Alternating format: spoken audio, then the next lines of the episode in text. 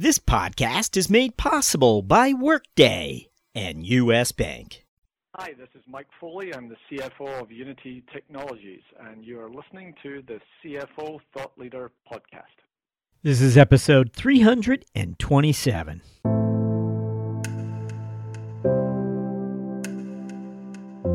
We plan to, to double our number of restaurants within the next five years. So we have we have 10 restaurants in Denmark. We have uh, six units in uh, London and just recently opened one in Berlin. Uh, so we have 17 units right now. And for us, doubling that also means that we have to doubling the number of people that we have. So we will we will round plus 2,200 people over the next five years. Uh, we will have uh, interviews around 12,000 to 14,000 interviews in order to make sure that we get the new people on board. If you have a rate like 4 to 1 for interviews, you have one, one uh, hired. So, so yes, I have to accept as a CFO that we spend a lot of money on this one. So people is our, our key, key resource, that's for sure.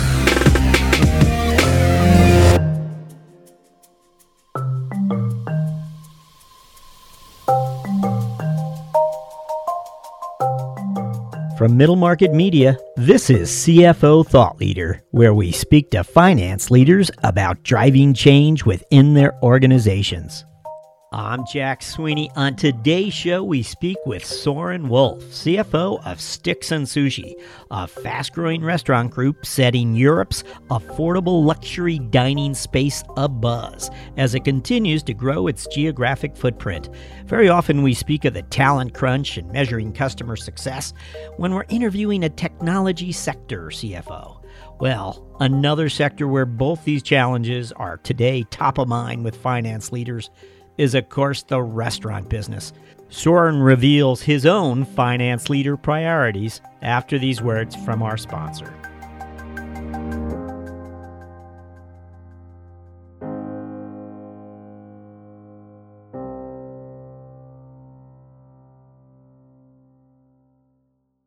Just as a house needs a good foundation, your business needs a solid technology foundation. At Workday, a different approach to finance technology is giving growing mid-size organizations a distinct advantage. Workday's flexible architecture means that when business conditions change, finance can easily make changes to business processes. To learn more about how a finance system from Workday supports mid size organizations from the ground up, visit us at Workday.com. Workday, built for the future.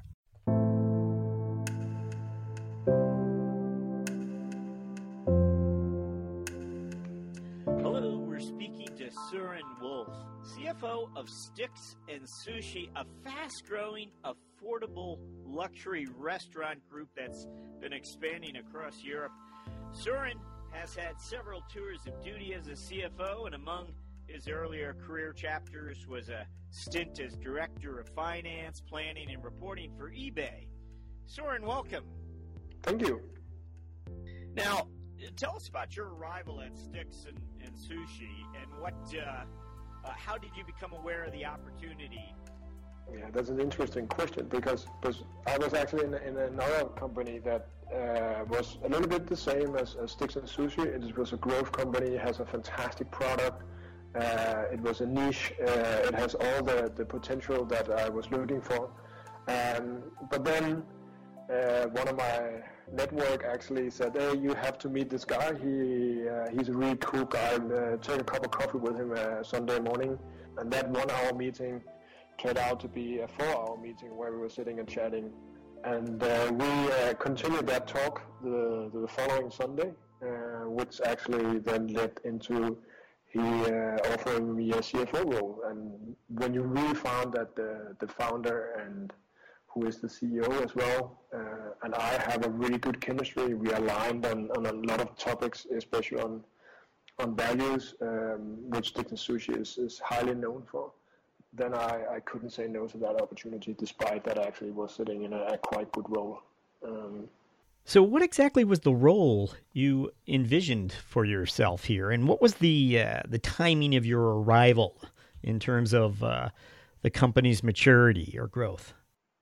No, I knew that my role moving into Sticks 'n' Sushi would be supporting Sticks 'n' Sushi being much more professional player. Uh, as the founders were still and are still active, as well as a PE fund have moved in a couple of years ago, and the growth uh, has been in a growth path, a significant growth path for its size. Uh, the last two years before I, I came in, there was a need for, for much more professional structure. So I know that I knew that was my my agenda for, for the first couple of, of years in the company. So what's changed? Can you can you give us an example of how uh, finance has changed, uh, how things are getting done? Uh, yeah, uh, project management, for example, uh, leading projects, being able to, to put structure, much more structure into to uh, open new restaurants instead of typical entrepreneur um, setup where everybody's just involved and everybody kind of know what they are doing. Kind of can be not the most effective way, but it's always been done. Uh, but when you have to open a couple of more restaurants in the same period of time, then there's maybe not so much space, time, and, and space to, to do whatever you do and want to do. So it, it needed a little bit more structure. So so we put in a, a much more structured way to, to prepare and open our new restaurants. So that was that was one change. So now I get to ask you what are those uh, key metrics that you pay close attention to daily and perhaps look at before your uh, your first cup of coffee in the morning? What would those be?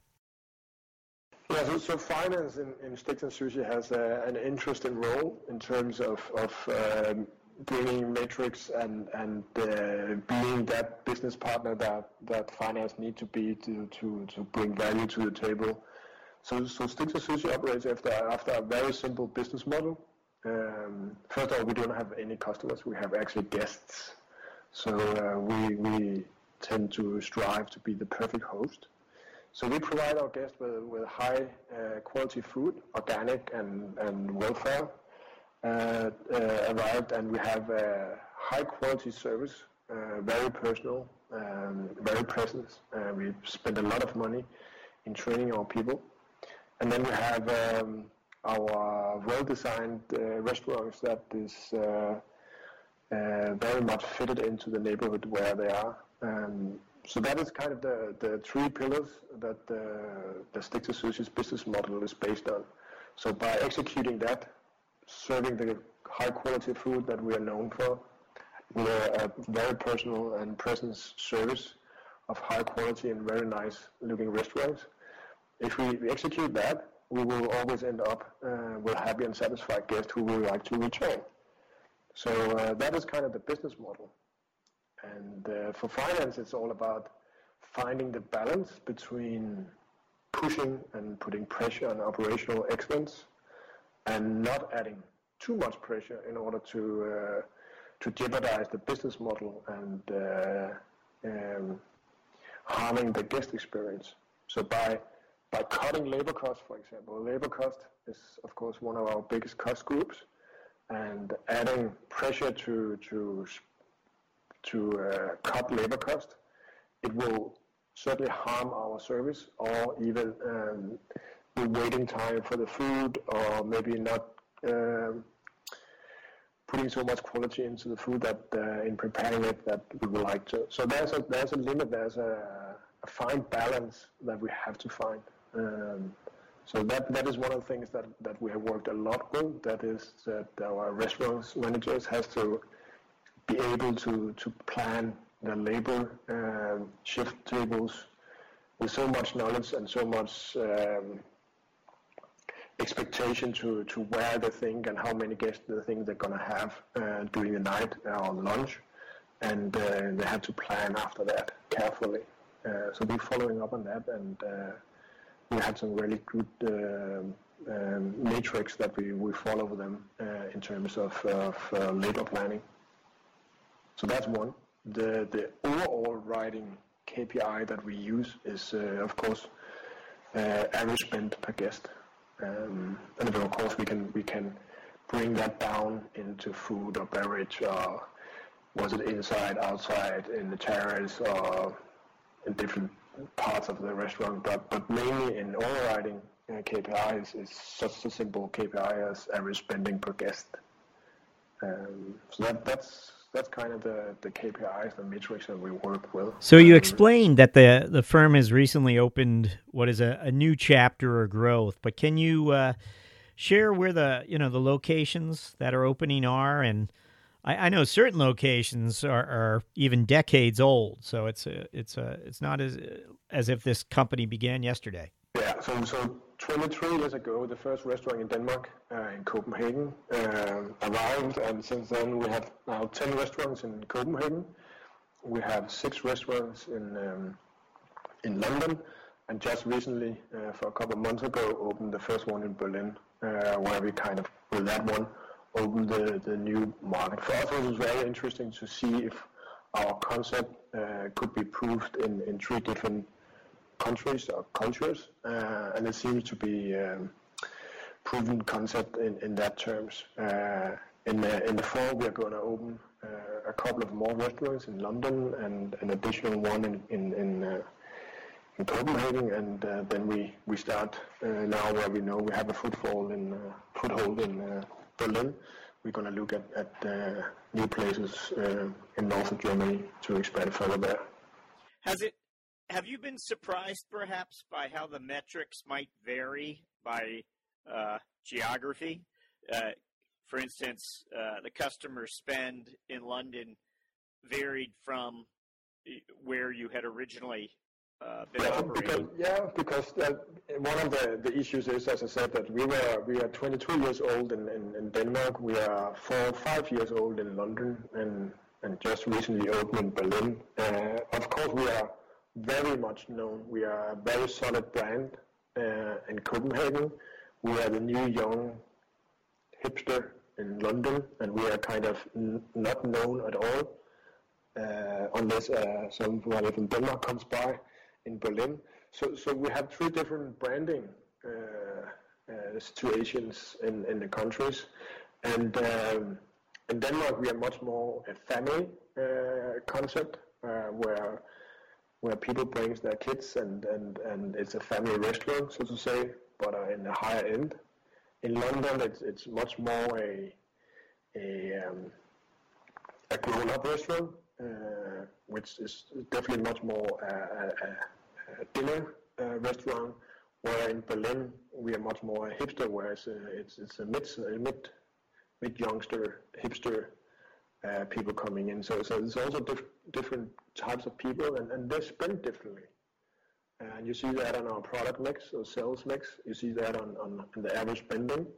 You see that on uh, how many cocktails. So, so there's a, there's a huge variance in, in in how our guests are actually spending and uh, behaving in uh, the different three different countries. And we have to brand ourselves according to that and the, I, I, imagine the restaurant's very rigid in terms of how it executes in each market. There needs to be a you know a traditional approach that uh, the, the uh, locations abide by. Yeah, so we have. Uh, so the only thing that actually um, are different from from restaurant to restaurant is the design of the restaurant. So so so the we spend a lot of money in, in, in, training our people and bringing them the, the DNA of the company. Uh, we have a lot of, of, of, uh, of, what we call the DNA carriers uh, operating in our new restaurants uh, for a longer or shorter period in order to, to transfer that DNA to our, our new staff members and make sure that they, they kind of being uh, able to, to, to deliver that DNA to our guests. Um, that is very important to us. So, so basically, we are spending more money on that than any of our colleagues in the in the restaurant scene at the moment. But um, unless than the the ones that we compare us to. Let me ask: Had you been? Uh, and I was looking over the other businesses you were involved in, and I'm wondering if uh, had you ever been involved in the restaurant space before? No. So that was also, of course, a, a thing I had to get adjusted to. To uh, it, it, I have a lot to do, have done a lot uh, done with retail uh, and setting that up. So I, I, knew, of course, the whole staff situation, staff planning, uh, getting the right locations, uh, building uh, retail stores, and so on. So, so I knew the, the dynamics and the mechanics in, in that, but but the the the more I say the, the thing that surprised me was, of course, that it's it's it's uh, much more about feelings and, and sensitive, uh, creative shifts and stuff that that uh, you don't find in, uh, for example, the uh, fashion retailer. And what about hiring? I, and you met, you've put a special emphasis on training. Clearly, um, it's a challenge in in most markets, but in the restaurant business and hospitality, can be very tricky. What would you uh, tell us about uh, the challenge you face in staffing and hiring and training? That that is probably our biggest challenge, and it's also the board's biggest worry that we are not able to to, to deliver uh, that number of restaurants that we are planning for the next five years. So we plan to, to double our number of restaurants within the next five years. And for us, doubling that also means that we have to doubling the number of people that we have. So we will, we will round plus 22,000 people, uh, 2,200 people, uh, meaning that we have to carry through a lot of interviews. Um, but we also know that that uh, that Brexit has a, a saying in, in people. Uh, we know that the other restaurants uh, and hospitality sector is uh, is uh, growing and have some good time. So so so we know the challenge and the demand for these people um, are very big, and we want, of course, as anyone else, wants the best people uh, in the business to work for us. So so we do a lot of, of of preparing ourselves for, for a battle out there for the right people um, by employer branding, uh, uh, seamless uh, recruitment, um, networking, and of course do a lot to to uh, hold on our people that we already have in our our business. Will that be the full workforce, or is that how many in addition you plan to bring on board? That would be the full workforce. That means that, that over the next five years, uh, we will have uh, interviews around 12,000 to 14,000 interviews in order to make sure that we get the new people on board. If you have a rate like four to one for interviews, you have one one uh, hired. Then we will be around 12 to 14,000 interviews over the next uh, five years, which is a lot for us as a company in our size. Uh, so that's a huge uh, resource allocation that you, as CFO, has to plan for. Um, and it also means that, that monitoring your own talent, uh, them, training them, putting them in that experience uh, level that they are ready to, to lead a new restaurant, of course, will, will save us a lot of money uh, in, in these situations instead of going out and headhunting them. So so that's also so so yes, I have to accept as a CFO that we spend a lot of money on this one. So people is our our key um, key resource. That's for sure. So and I think that's the uh, the most uh, of what we've talked about so far. I think this area is the most interesting. I, I want to get at what's your contribution here. How can you help this company? that its biggest challenge is clearly finding good people to hire in these sort of far-flung markets, very different markets. So it's it's a huge challenge for a company of this size to find those people in the markets uh, where the restaurants are being opened and train them and and you know bring in the quality candidates that you'll need to successfully grow. And then the thought is, is well, what is finance? What can finance really do there? You mentioned that, uh, you know, well, you have to be accepting of the fact that this is going to be costly. So finance is very aware of the costs and that this is a necessary cost. So it would be great to illuminate what the CFO role is in this. Does that make sense? What I'm what I'm asking?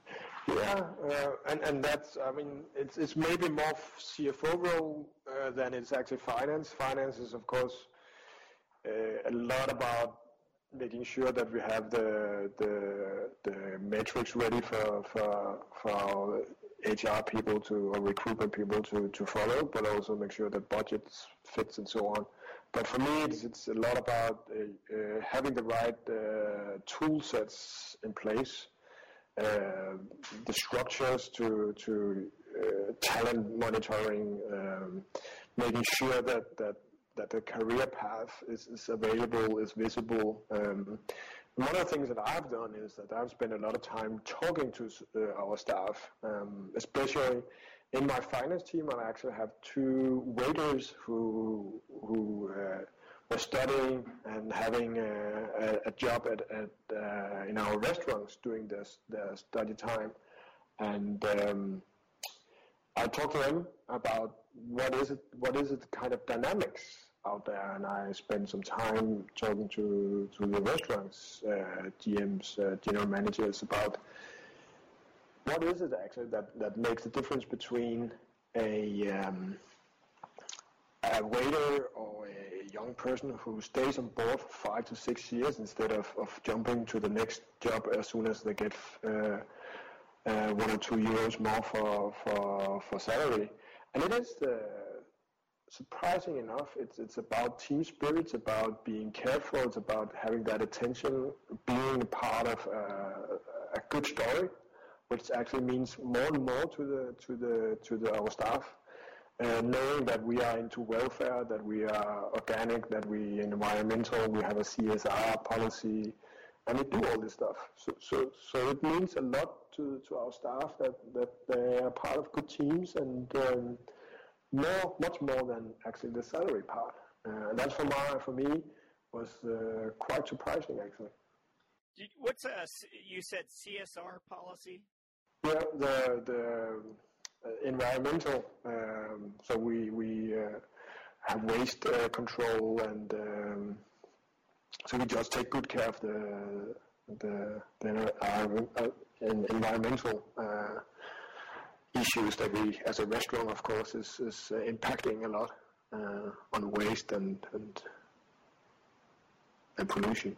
Before we uh, keep you on too long, I want to make certain that we ask you for a, a finance strategic moment, and uh, perhaps we can step back uh, in your in time here to an early part of your career, uh, if you like. Um, and again, this is where we ask you to share uh, a moment of strategic insight that you experienced along the way, uh, given your lines of sight into the organization as a finance executive. What would you share with us? Yeah, so, so when I was working in as, as a finance director for, for eBay in Berlin uh, for their customer support division, um, I was struggling to get the customer support division to be anything else than what you call it, that necessary, not value-adding cost that that kind of sits in the eBay uh, country offices, sales offices around Europe uh, that we were uh, servicing. That means that every time I was talking to the finance people in each country, they were talking about reducing the cost and um, how much they could get for less, uh, which was getting boring uh, at times, and it was always a negative talk that we had.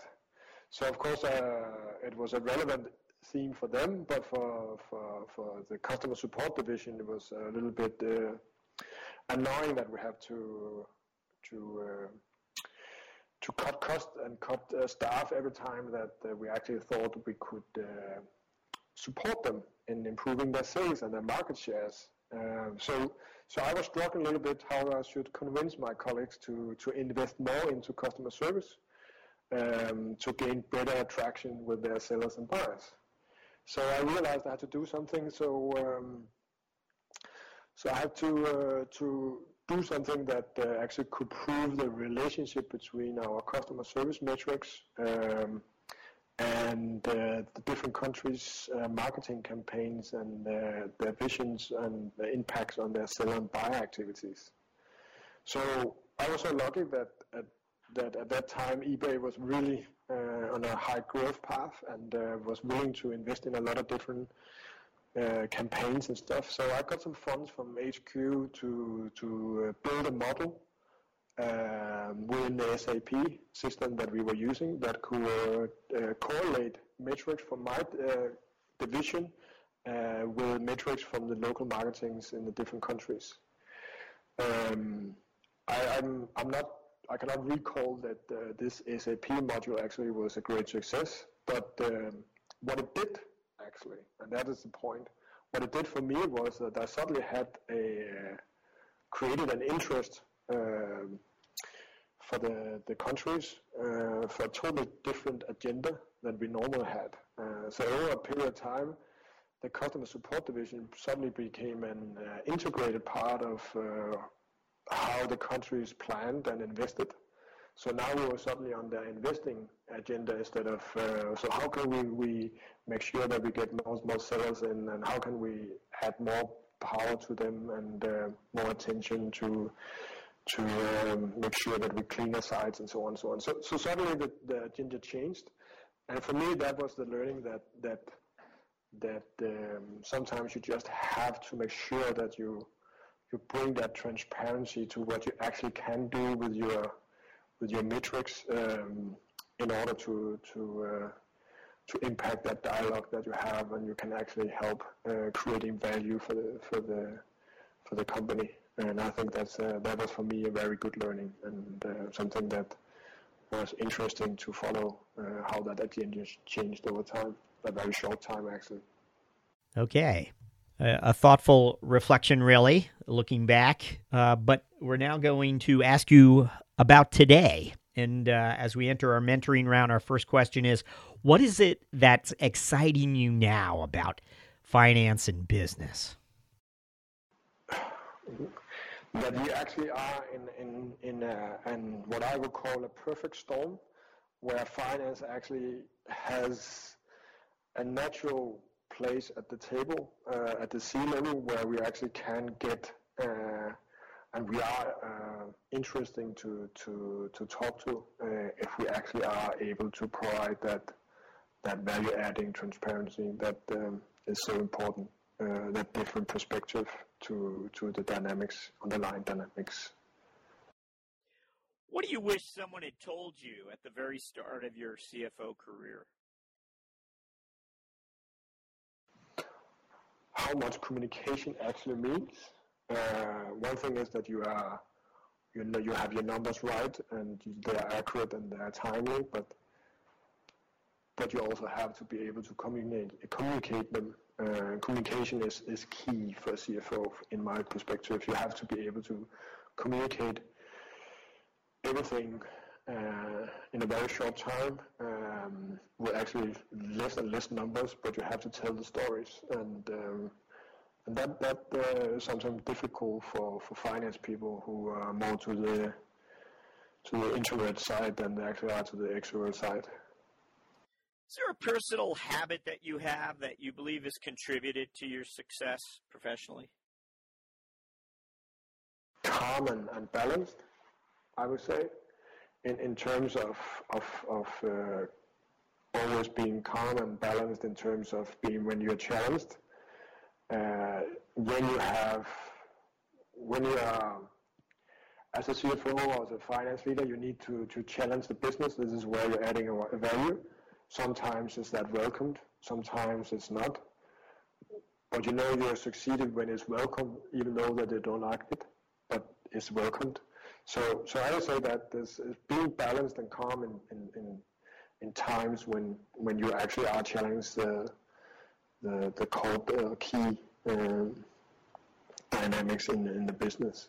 Um, and sometimes people take that very personally, and that is where you have to, to stay calm and, and keep it on a professional level. When we first got on the call, I had asked you whether you were going to recommend a book, and you said you might not have a book to share, but you do have a quote that you keep top of mind. What would that be? Yeah, so, so I like I like uh, I like good conversations with people from, from different industries and, and different CFOs which I'm networking with, and I pick up a different uh, from time to time different statements or quotes. And the last one I picked up was actually from a consultant that I was talking to uh, in a in another matter, but, but he said that variance is not good for anything, as I recall it. Variance. Variance, yes. and and it's not good for your customers. It's not good for your business. It's not good for for anything. And uh, I, I I thought about that, and it's actually true. And um, of course, it's true. But but you can really use variance is not good for anything.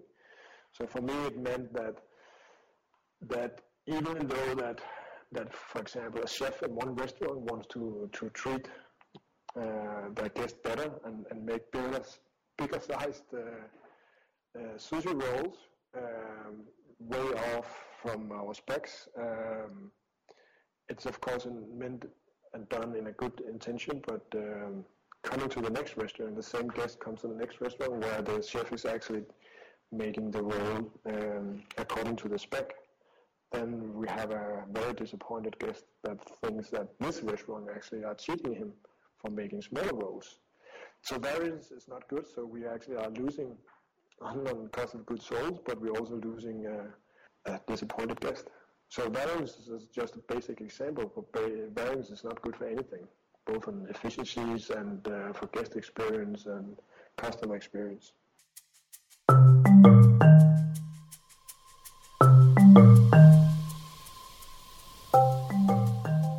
Leader listeners, great to have you with us. We're going to be asking Søren for his finance leader priorities for the next 12 months after these words from our sponsor. Stick with us.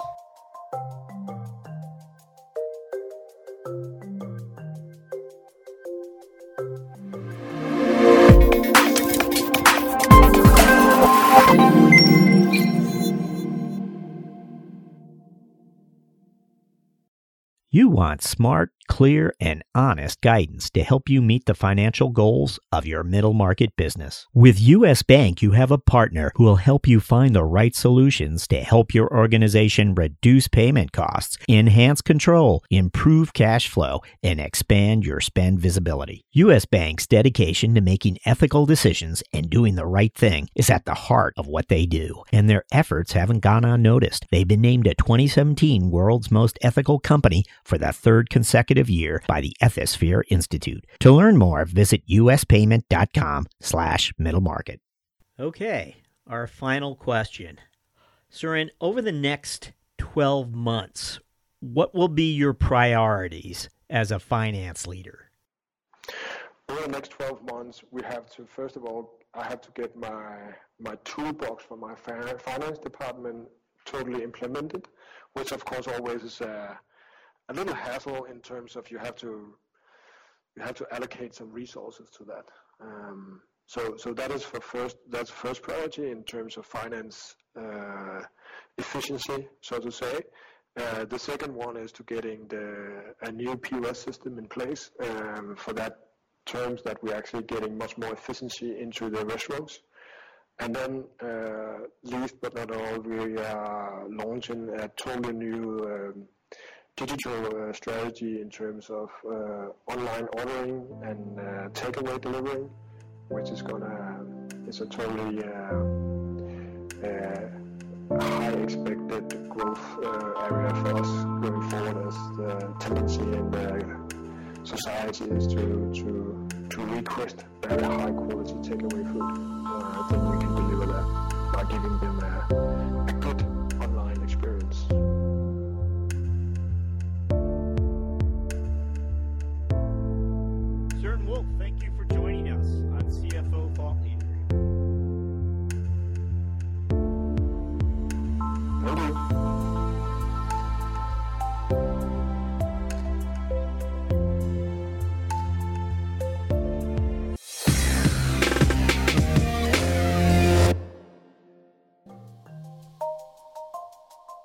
Thank you for listening.